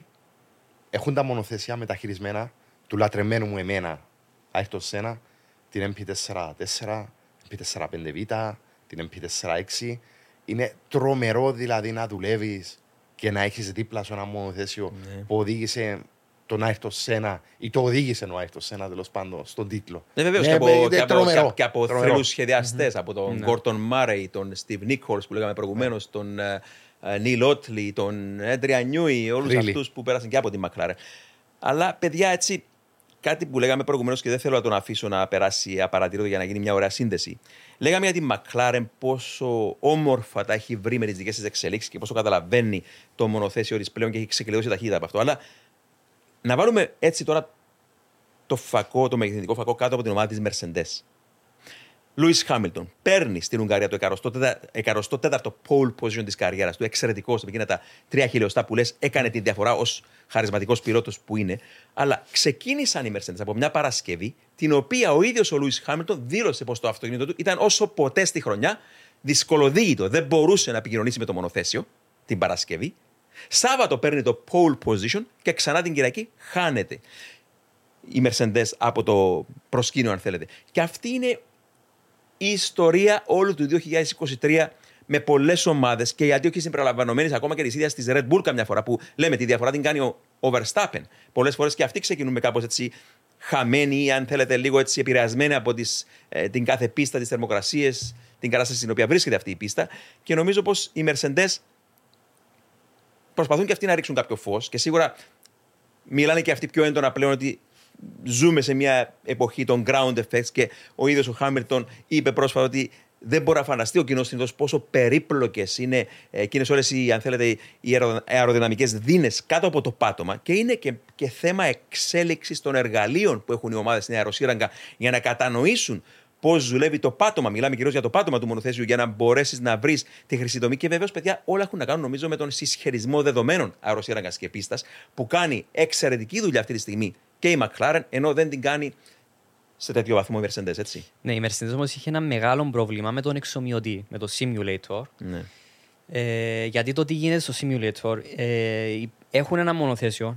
Θα πάω να μιλήσω για τη McLaren, το πώς δουλεύει το simulator. Έχουν ένα μονοθέσιο είναι μόνο το κόπι του μονοθεσίου, ε, όπου μπαίνει ο πιλότος μέσα. Σκεφτείτε ένα τεράστιο projector, δηλαδή μπορεί να είναι 3 επί 10 μέτρα, όπου όταν κάθεται ο οδηγός, το line of sight, αυτό που βλέπει μπροστά του, είναι σαν να βλέπει την πίστα, όπου φορούν έναν κράνος. Επάνω στο κράνος υπάρχει ένα ροτ, το οποίο όταν στρίβει το μονοθέσιο, που μπορεί να στρίψει δεξιά-αριστερά και λίγες κινήσεις πάνω κάτω, ε, κάποια εκατοστόμετρα πάνω κάτω. Ε, το ροτ τραβάει το κράνος στην ανάλογη κατεύθυνση ώστε να νιώθουν τα G-forces για να πρέπει να βάλει μια πίεση οδηγός. Μαρία, ο εξομοιωτής αυτός εξομοιώνει κυρίως τα forces ναι. περισσότερο παρά τα αναπηδήματα, για παράδειγμα, προς τα κράσπεδα. Έτσι; Ναι, ακριβώς. Γι' αυτό ναι, όταν ναι, πάνε ναι. σε έναν τεράστιο κράσπεδο, ε, δεν νιώθουν το αναπηδήμα. Δεν εξομοιώνεται δεν αυτό. εξομοιώνεται, αλλά για να είναι πιο κοντά στις συνθήκες αγώνα, νιώθουν τους κραδασμούς που γίνεται ως ένα βαθμό στην άσφαλτο.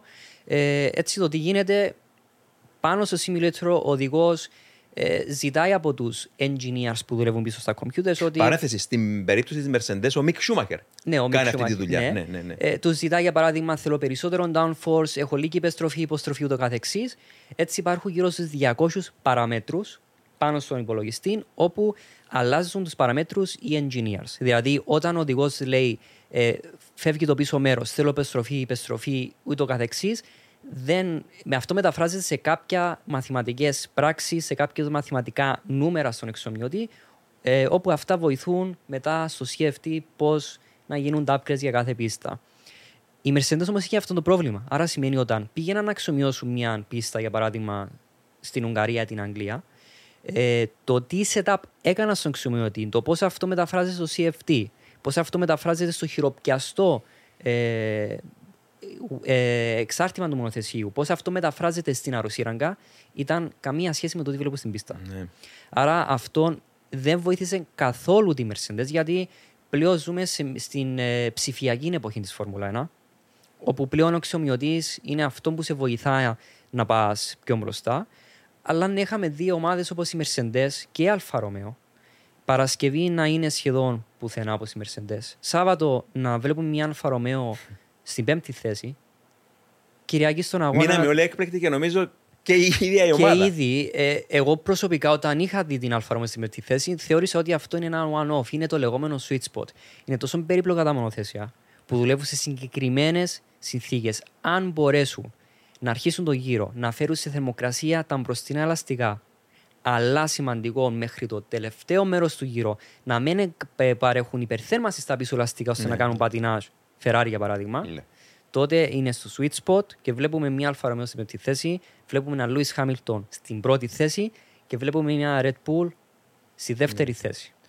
Πάντως, όταν έλεγα στο προηγούμενο επεισόδιο ότι αν τερματίσει στην εξάδα η Alfa Romeo θα πετύχει το καλύτερο αποτέλεσμα μετά την νίκη του Τάτσιο Νουβολάρη στην Ουγγαρία το 36.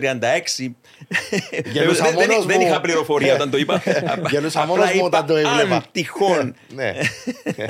Μας εξέπληξε, εντάξει. Ναι. Είπαμε και, και ίδια. Ναι, και είναι αυτό που λέμε όλη τη χρονιά όμως. Είναι, είναι τόσο ευαίσθητα τα μονοθέσια με το ground effect, ειδικά όταν δεν έχεις βρει τη χρυσή τομή μαζί τους που ε, είναι από πίστα σε πίστα και αγώνα σε αγώνα. Και, και, και αυτό είναι που είναι. Γι' αυτό λέμε συχνά, συνέχεια φέρω ότι είναι πολύ ενδιαφέρουσες οι μάχες που βλέπουμε, ειδικά πίσω από τον Verstappen. Ναι.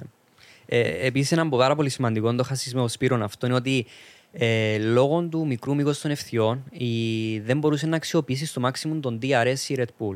Γιατί ναι. η Red Bull φάνηκε ότι είναι ένα μονοθέσιο το οποίο στον αγώνα είναι πολύ πιο καλύτερο παρά στο qualifying από θέμα διαχείρισης ελαστικών η Red Bull. Ε, Όμως το τι βοηθάει τη Red Bull στους αγώνες μέχρι τώρα στα qualifying είναι τον DRS. Mm. Τον DRS είναι αυτό που δίνει τα έξτρα χιλιοστά να παίρνει pole position η Red Bull και φάνηκε ότι τον DRS είναι ένας σημαντικός παράγοντας της Red Bull στα qualifying γιατί σε μια πίστα όπως η Ουγγαρία με ένα μικρό ε, σε πιο μικράς ευθείες, λιγότερη αξιοποίηση του DRS, φάνηκε ότι.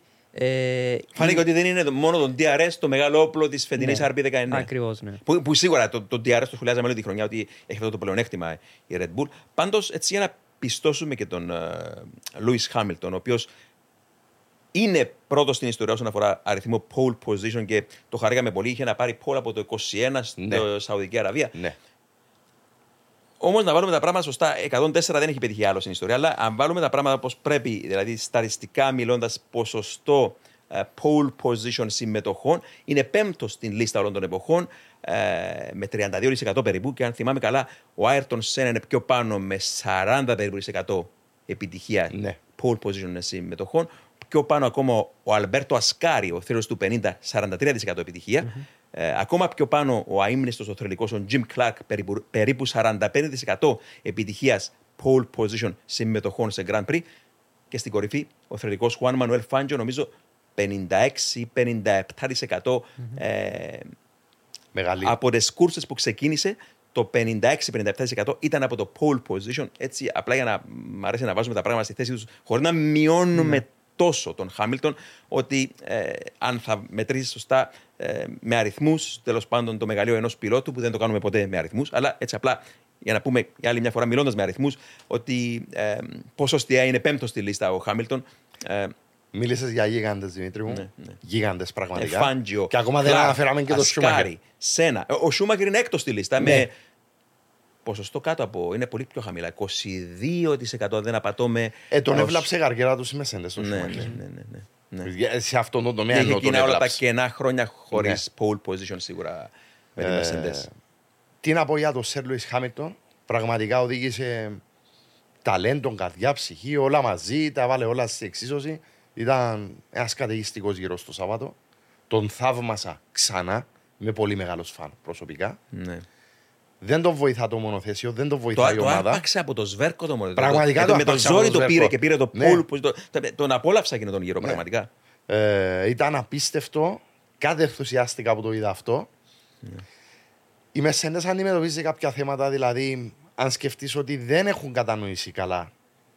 Ξεκίνησε το 2022 με μονοθέσιο παρουσίασε με sidepods. Πήγε στις πρώτες δοκιμές στη Βαρκελόνη με sidepods. Αποφάσισαν ότι δεν ήθελαν να διαχειριστούν όλες εκείνες τις δίνες του αέρα, δημιουργούνται αστροβιλισμοί κτλ. Επέστρεψαν στις δοκιμές των Μπαχρέιν χωρίς sidepods. Τα, ναι. Με τα λεγόμενα zero pods. Επέμενα στο σχέδιο, το έκαναν και δούλεψε ενός έναν βαθμό στο τέλος της σεζόν πέρσι. Ήρθα στις δοκιμές του 23 ξανά με zero pots, ελαφρώς πιο μεγάλα, αλλά zero pots. Δεν δούλευαν. Με την πίεση του κόσμου, θεωρώ με την πίεση του κόσμου πρώτη στα, επειδή δεν έρχονταν τα αποτελέσματα, αποφάσισαν και ακολούθησαν ένα σχέδιο με συμβατικά site pots. Σχεδίασαν τα συμβατικά τα site pots και τώρα λένε σχεδιάστηκαν, περίπου λένε ότι σχεδιάστηκαν λάθος και ότι πρέπει να ακολουθήσουμε το, το, το σχεδιασμό της McLaren. Είναι μια κατάσταση πάρα πολύ δύσκολη ναι. και όλα αυτά ξεκινούν γιατί από την πολυπλοκότητα του πατώματος. Ναι, ακριβώς, Επιμένω ακριβώς. ότι είναι από εκεί το πρόβλημα. Ακριβώς. Από εκεί είναι η ρίζα του προβλήματος. Αλλά με απλά λόγια να πούμε ότι το πρόβλημα της Mercedes είναι η κατώθηση. Ναι, ναι, ναι. Δεν, δεν μπορούν να παράγουν ικανοποιητική κατώθηση για να κολλήσει το αυτοκίνητο πάνω στην άσφαλτο. Αλλά ξέρεις κάτι που σκέφτηκα πρόσφατα καθώς οδεύουμε κυριακή προς το ΣΠΑ. Όση κατώθηση και αν έχει ένα φετινό μονοθέσιο με τα ground effect του στη φόρμα, όση δύναμη και αν έχει ο κινητήρας του, δεν θα μπορέσει να σπάσει τη μέση ώρα ταχύτητα με την οποία κέρδισε το πρώτο της Grand Prix η McLaren στη Φόρμουλα το 1968. Ο Bruce McLaren κέρδισε την κούρσα με πόσα περίπου; 236-237 χιλιόμετρα την ώρα. Είναι ταχύτητα που δεν θα δούμε την Κυριακή. Ναι. Μιλάμε τώρα για την μέση ώρα ταχύτητα του αγώνα. Mm-hmm. Ε, μιλάμε φυσικά τότε για το παλιό ΣΠΑ, αντί 7 χιλιόμετρα 14 χιλιόμετρα γύρω, πολύ πιο γρήγορη, δαιμονισμένη πίστα με, με πολύ πιο τρομακτικά γρήγορες και επικίνδυνες στροφές. Για να βάλω στην εξίσωση τα δεδομένα, πόσο εντυπωσιακό είναι αυτό που λες, Δημήτρη μου. Τι πλάτος είχαν τα ελαστικά ναι. τότε, ναι. στα σημερινά έχουν. Ε, το, συγγνώμη, το 68 δεν ήταν καν slicks ναι. επίσης. Δεν ήταν, καν slicks. Ήταν ελαστικά με ραβδόσεις κάπου. Τα slicks ήρθαν περίπου, αν δεν απατώμε, αρχές του 70 δεκαετία. Mm-hmm. Θυμάμαι τον Τζάκι Στιούαρτ με την ναι. και την. Ε, πώς, Dunlop ήταν η προμηθεύτρια ελαστικών. Νομίζω Dunlop, ναι. νομίζω τότε. Τι πλάτος έχουν τώρα τα, ναι. τα ελαστικά, είναι στο 405 για να πούμε του κόσμου. Το, το ύψος των αυτοκινήτων από το έδαφος, τα πρωτόγωνα αεροδυναμικά. συγκριτικά με τη τεχνολογία του σήμερα, ε, για να τονίσω αυτό που λες, θεωρώ το αποτέλεσμα πρέπει να το κάνει κάποιος επί 5, επί 10. Mm. Όχι Παιδιά, απλά πάντως, είναι χαμηλότερη. Πραγματικά το είπαμε ναι. και πέρσι. Δεν θα τον αναλύσουμε φέτος να ασχοληθούμε τόσο πολύ, γιατί είπαμε πάρα πολλά πέρσι για την ε, παλιά πίστα. Αλλά παροτρύνουμε τον οποιοδήποτε πάει στην πίστα του ΣΠΑ, αν θα επισκεφτεί είτε φέτος είτε οποιαδήποτε άλλη χρονιά την πίστα, να ρωτήσει κάποιον αν δεν γνωρίζει ο ίδιο. Είναι πολύ εύκολο να κάποιον που τέλος πάντων ασχολείται, να, να του πει πώς να περπατήσει ή να οδηγήσει πάνω στην παλιά πίστα, γιατί θα μείνει πραγματικά με το στόμα ανοιχτό στροφές που κάνουν την ίδια την Ορούζ να μοιάζει όπως την ονομάζω εγώ με μια τσουλήθρα της παιδικής χαράς συγκρίση με την Bernville ή με το σίγμα της Μάστα, ναι. Μάστα King. Ε, ε, σημείο που έκανε ε, τρεις πυρουέτες στη βροχή του 1966 ο Γιώχεν Ριντ με την Κούμπερ Μαζεράτη και συνέχισε με εκείνο τον απαρχαιωμένο κινητήρα που ήταν πάνω στο αυτοκίνητο του Φάντζιο από το 1957 την εργοστασική Μαζεράτη μέχρι το 1966 ίδιος κινητήρας Μάρια και νομίζω έχεις να θέσεις κάτι πάνω σε αυτό. Ε, ναι, η εξέλιξη. Ναι, ήταν το ότι είχαμε συζητήσει πριν από το podcast για η, η, απάντηση στην απορία αρκετό πώς μπορούσαν ε, περίοδους 50 και 60 κάποιοι οδηγοί με ένα μονοθέσιο, ειδικά στο 50, με ένα μονοθέσιο 3, 4, 5 χρόνων να κερδίζουν αγώνες σε σχέση με καινούργια μονοθέσια της εποχής. Η απλή απάντηση είναι ότι η... ο οδηγός είχε περισσότερα ποσοστά επιτυχίας σε έναν αγώνα παρά το μονοθέσιο. Δηλαδή, αν πήγαινα σε μια πίστα όπου δεν άρμοζε στο μονοθέσιο, μπορούσε την, ε, να αρμόζει περισσότερο στον οδηγό, άρα μπορούσε να κάνει τη διαφορά. Τώρα στη Φόρμουλα 1 θεωρώ ότι έναν 80% ε, το μονοθέσιο έχει ε, τον πρώτο λόγο σε μια πίστα. Άρα με έναν 20% παράθυρο δεν μπορεί να κάνει τη διαφορά ο οδηγός. Και παρέθεση, σε εκείνη την κούρσα που έκανε το 1966 στη βροχή τις, ε, τα τρία τετακέ, τις πιρουέτες ο Γιόχεν Ριντ με την απαρχαιωμένη και υπέρβαρη Cooper Maserati. Τερμάρισε τελικά δεύτερος ναι. με εκείνον τον απαρχαιωμένο κινητήρα, επαναλαμβάνω, πίσω από την Ferrari του μάγου στο βρεγμένο του Τζον Σέρτις. Ε, ναι, επειδή καθαρά μπορούσε ο οδηγός να προσαρμοστεί στην πίστα, αν δεν μπορεί να προσαρμοστεί το μονοθέσιο στο βαθμό που θέλει. Ναι, ναι. Τώρα, σύγχρονη εποχή Φόρμουλα 1, αναγκαστικά πρέπει να είναι προσαρμοσμένο το μονοθέσιο στην πίστα Άρα δεν αφήνει περιθώριο στον οδηγό να κάνει τη διαφορά. Ναι, οπωσδήποτε, οπωσδήποτε. Ε, Πάντως, έτσι μια άλλη ιστορία που έρχεται στο μυαλό μου από εκείνη τη χρονιά του 68 στο ΣΠΑ, όταν πήρε την πρώτη νίκη η Μακλάρα στη Φόρμουλα 1. Ε, και νομίζω μια ιστορία που δεν. Για να μην επαναλαμβάνουμε, να επαναλαμβάνουμε τους εαυτούς, νομίζω πως δεν την είπαμε στο περσινό μας preview, στο περσινό podcast για το ΣΠΑ. Είναι μια ιστορία με έναν από τους αγαπημένους μου Βρετανούς πιλότους, τον Brian Redman, ο οποίος είναι ακόμα εν ζωή, που είχε ένα τρομερό ατύχημα εκεί και εξφεντονίστηκε εκεί που είναι περίπου σήμερα, ε, που είναι η ευθεία Κέμελ και στρίβουν πλέον για την, ε, το σικέν τη Λεκόμπ αριστερά-δεξιά και κατεβαίνουν κάτω πλέον προς τα εσωτερικό της πίστας. Τότε έστριβαν η Λεκόμπ, έστρεβε αριστερά και πήγαινε προς την κατήφορο της ε, τρομακτικής Μπέρνβιλ, αλλά πήγε ευθεία κάπου εκεί που έστριβαν αριστερά για τη Λεκόμπ το μονοθέσιο και κατέληξε, πέταξε στον αέρα και κατέληξε στο πάρκινγκ αυτοκινήτων των θεατών και στριμώχτηκε το χέρι του πιλότου. Τότε τα πιλωτήρια βεβαίως πολύ ρηχά, ε, στριμώχτηκε το χέρι του μεταξύ ενός αυτοκινήτου των θεατών και ενός τείχου. Και λέει την ιστορία, πολύ παραστατικός χιουμορίστας τον Brian Redman. Λέει την ιστορία, το βράδυ με πήρανε στη Λιέγη, νομίζω, στο νοσοκομείο και τον προσπαθούσε να το κάνει επέμβαση εκεί στο χέρι ένας ε, Βέλγος γιατρός και του λέει, Mr. Redman, we, it's possible that we, we will not be able to save your arm. Και ο Redman ξεκίνησε να γελά και του λέει ο γιατρός, Why do you laugh? because I'm alive, του λέει. Είμαι ακόμα ζωντανός. δηλαδή, τέτοιους κίνδυνους διέτρεχαν οι πιλότοι. Και εκείνο που μένει στην ιστορία με αυτό το ατύχημα του Redman είναι ότι νομίζω οδηγούσε για την ομάδα του Τζον Κούπερ πάλι. Που δεν θυμάμαι τότε αν ήταν ακόμα ο πατέρας του, του Τζον Κούπερ που διαφεύγει το μικρό του. Πάντως τον, τον κατηγορούσαν τον πιλότο ότι έκανε λάθος και ότι πιθανότατα πρέπει να πληρώσει για τη ζημιά. Αλλά τον, τον λύτρωσε ένας φωτογράφος τον Μπράιν γιατί υπάρχει μια φωτογραφία λίγο πριν στρίψει πάνω στη Les Combes που είναι τσακισμένη προς το, το, το μπράτσο της μπροστινής ανάρτησης. Άρα ήταν λόγω απώλειας ανάρτησης που ξεκίνησε εκείνο το ατύχημα και επειδή τράβηξε μια φωτογραφία συμπτωματικά ένας φωτογράφος πριν, φάνηκε το σπάσιμο και που δεν υπήρχε βίντεο εννοείται τότε στη Φόρμουλα 1 και έτσι τον λύτρωσε ε, αυτό τον, ε, τον αξέχαστο, τον, τον σπουδαίο, τον Brian Redman. Ναι, να σημειώσουμε ότι η πίστα του ΣΠΑ ήταν η, ήταν ένα γκραμ, ήταν, ε, οι αγώνες στο ΣΠΑ δεν ήταν διάσημοι στους οδηγούς. Ναι. Γιατί φοβούνταν το ΣΠΑ περισσότερο από ό,τι φοβούνταν οι οδηγοί το, το Nürburgring. Ναι, ναι. Ε, γι' αυτό να, το είχαμε πει και πέρσι ότι αν ο κόσμος δει το entry list του ΣΠΑ, ναι, ε, ναι. να αρχίσουμε από το 25 για παράδειγμα, που πιο παγιά χρονιά, ε, υπήρχαν λιγότεροι οδηγοί να θέλουν να τρέξουν στο ΣΠΑ παρά σε άλλες ναι. πίστες, καθαρά επειδή φοβούνταν το ΣΠΑ. Είστε έτοιμοι μπορείτε να πάτε όπου θέλετε, όποτε θέλετε, ό,τι καιρό κι αν κάνει. Γιατί τα ελαστικά Michelin προσφέρουν επιδόσεις που φτιάχτηκαν να διαρκούν. Ανακαλύψτε τα ιδανικά ελαστικά για εσάς σε εξουσιοδοτημένους μεταπολιτές σε όλη την Κύπρο. Για περισσότερες πληροφορίες καλέστε στο 7777 1900. Με τη σφραγίδα ποιότητας τη CTC Automotive. Έκαναν και πολλές σίγουρα απόπειρες για να σταματήσει ο, Ναι. ο αγώνας υπηρεώτη. Αλλά να εξηγήσουμε και τον λόγο, διότι όλοι ξέρουν λίγο πολύ την, ε, την, το παλιό Nürburgring. Είναι μέχρι σήμερα γνωστό λόγω και των δοκιμών που κάνουν διάφορες εταιρείες αυτοκινήτων. 22 χιλιόμετρα, ανεβοκατεβάσματα, πηδήματα. Αλλά το ΣΠΑ η διαφορά και αυτό είναι που μένει ως η πιο τρομακτική πίστα όλων των εποχών και προσωπική μου αγαπημένη, το γνήσιο ΣΠΑ των 14 χιλιόμετρων, ήταν γιατί ήταν απελπιστικά πιο γρήγορο. Πολύ γρήγορες στροφές. Λέμε η κατηφορική Μπέρνβιλ, λες και αγκαλιάζει ένα ολόκληρο το ομώνυμο χωριό Μπέρνβιλ. Στρίβεις, στρίβεις, στρίβεις. Ο αίμνηστο, ο νικητής του, του 1958, ο Βρετανός, ο Τόνι Μπρούξ, οδοντίατρος στο επάγγελμα ο άνθρωπος, που κέρδισε με την ε, θρελική Βάνουολ την κούρσα του 58, λέει ότι ερχόζουν πάνω στην Μπέρνβιλ με 250 χιλιόμετρα την ώρα ακόμα και τότε το 58 και έβαζε στο αυτοκίνητο σου εκεί σε μια πλαγιολύση. Έλεγε, λέει, την ουρά με το, με το ανεβοκατεβαίνοντα πάνω στον γκάζι και διορθώνοντας με μικρές κινήσεις με το τιμόνι και έμενε εκεί σε εκείνη την πλαγιολύση για κάτι που έμοιαζε με ένα ολόκληρο λεπτό στο μυαλό σου, λέει. Και βεβαίως το επιτάχυνε αυτό. Το, το, συγγνώμη, το, το μυαλό του έκανε να φαίνεται ατέλειωτο. για- Και μιλάμε από, τη, από την ε, μία πλευρά, υπήρχαν ε, και από τις δύο πλευρές. Χαντάκια.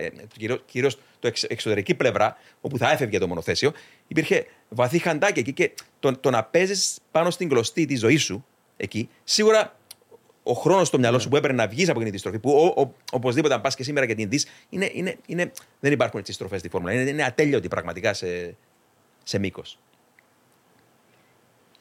Ε, Μιας και αναφέρει για την νίκη του ε, Bruce McLaren στο ΣΠΑ το 68, να σημειώσουμε ότι ο Bruce McLaren ήταν ε, ένας πανέξυπνος οδηγός αγώνων ε, που είχε έρθει κοντά στη νίκη στο ΣΠΑ το 60, νομίζω το 62, το 64. Δηλαδή η νίκη της McLaren που είχε γίνει πριν από 55 χρόνια, η πρώτη νίκη του Bruce McLaren με ομάδα που να Δική του. φέρνει το όνομα του. Ε, και Για για το τη Mac- 62 εκεί που λες περίπου οδηγούσε ακόμα για την ε, Cooper. ναι, για την Cooper. Ε, δε- ήταν μια πίστα η οποία άρμοζε στον Bruce McLaren που αυτό δείχνει ε, το πόσο ρηψοκίνδυνος ήταν για, σαν οδηγός αλλά πόσο πολύ έλεγχε το οδηγό του στυλ. Ήταν και, ήταν και πιλότος μηχανικός, έτσι. Ήταν Ναι. πολύ, όπως τον είπες, Ε, ε, βασικά, τετραπέρατος. Ο, ο Bruce McLaren ε, όταν είχε αρχίσει την ομάδα της McLaren το 63, απλά το 66 είχαν αρχίσει Επίσημα. επίσημα. Grand Prix του Μονακό, επίσημα θεωρείται πρώτο Grand Prix. Ναι. Ε, ήταν μια ομάδα 8 ατόμων, όπου ο Bruce McLaren ήταν ο οδηγός, ήταν ο μηχανικός, ήταν ο λογιστής, ε, ήταν ο αποθηκάριος, βασικά ήταν το παιδί για όλες τις δουλειές. ε, που, συμ- ε, που το αστείο της, ε, της, ε, της, ε, του αγώνα ήταν ότι δεν είχε αντιληφθεί ότι είχε κερδίσει τον αγώνα. Ναι. Όπου λέει ότι όταν ε, ήταν μπροστά του τον Jackie Stewart, ο οποίος είχε μπει στα pits για ανεφοδιασμό, αλλά τελικά δεν κατάφερε να βγει από τα pits. Με τη άρα- μάτρα. Με τη μάτρα. Άρα ο Bruce McLaren θεώρησε ότι έχω έρθει δεύτερος. Λέει ότι είχα ε, περάσει την Λασόρ, γιατί η παγιά σπα, ο, η start finish line ήταν μετά την Λασόρ, μετά την πρώτη στροφή, Ναι, ναι, ναι. κατηφορική προς την Ορούζ. Λέει, είχα δει την σημαία, Τέλειωσε ο αγώνας, ήμουν ευχαριστημένος. Απλά πάτησα φρένο και μετά είχα πάει δεξιά. Για να επιστρέψεις στα pits. επιστρέφω- επιστρέψω- για να επιστρέψω στα pits. Λέει, βλέπω όλους τους ε, μηχανικούς της McLaren να, να χοροπηδούν Να από τη- και να πανηγυρίζουν. πανηγυρίζουν. Λέω εγώ, μία δεύτερη θέση καθόλου άσχημα. ε, όπου λέει ότι ε, είχε τόσο πολύ πλήθος στα pits που στάθμεσε το μονοθέσιο, δεν μπορούσε καν να πάει προς το στα γκαράζ της McLaren. Απλά βγαίνω από το μονοθέσιο, περπατώ, βλέπω είμαι δεύτερος, μέχρι που ένας μηχανικός BRM του λέει κέρδισε τον αγώνα. Δεν το γνωρίζω ο McLaren ότι είχε κερδίσει τον αγώνα, αλλά πάρα πολύ σημαντικό είναι ότι όταν αρχι, είχε αρχίσει ο αγώνας, νομίζω είχε αρχίσει από την έκτη θέση, ε, γνώριζε ότι είναι ένας μεγάλος αγώνας. Ε, γνώριζε ότι από το πρώτο στήν του αγώνα δεν χρειάζεται να πιέσει το μονοθέσιο γιατί οι εποχές του 60 είναι εποχές όπου ε, μπορούσε να χαλάσει το suspension, μπορούν να έχουν μηχανικά προβλήματα, αλλά προπάντων ήταν το καύσιμο.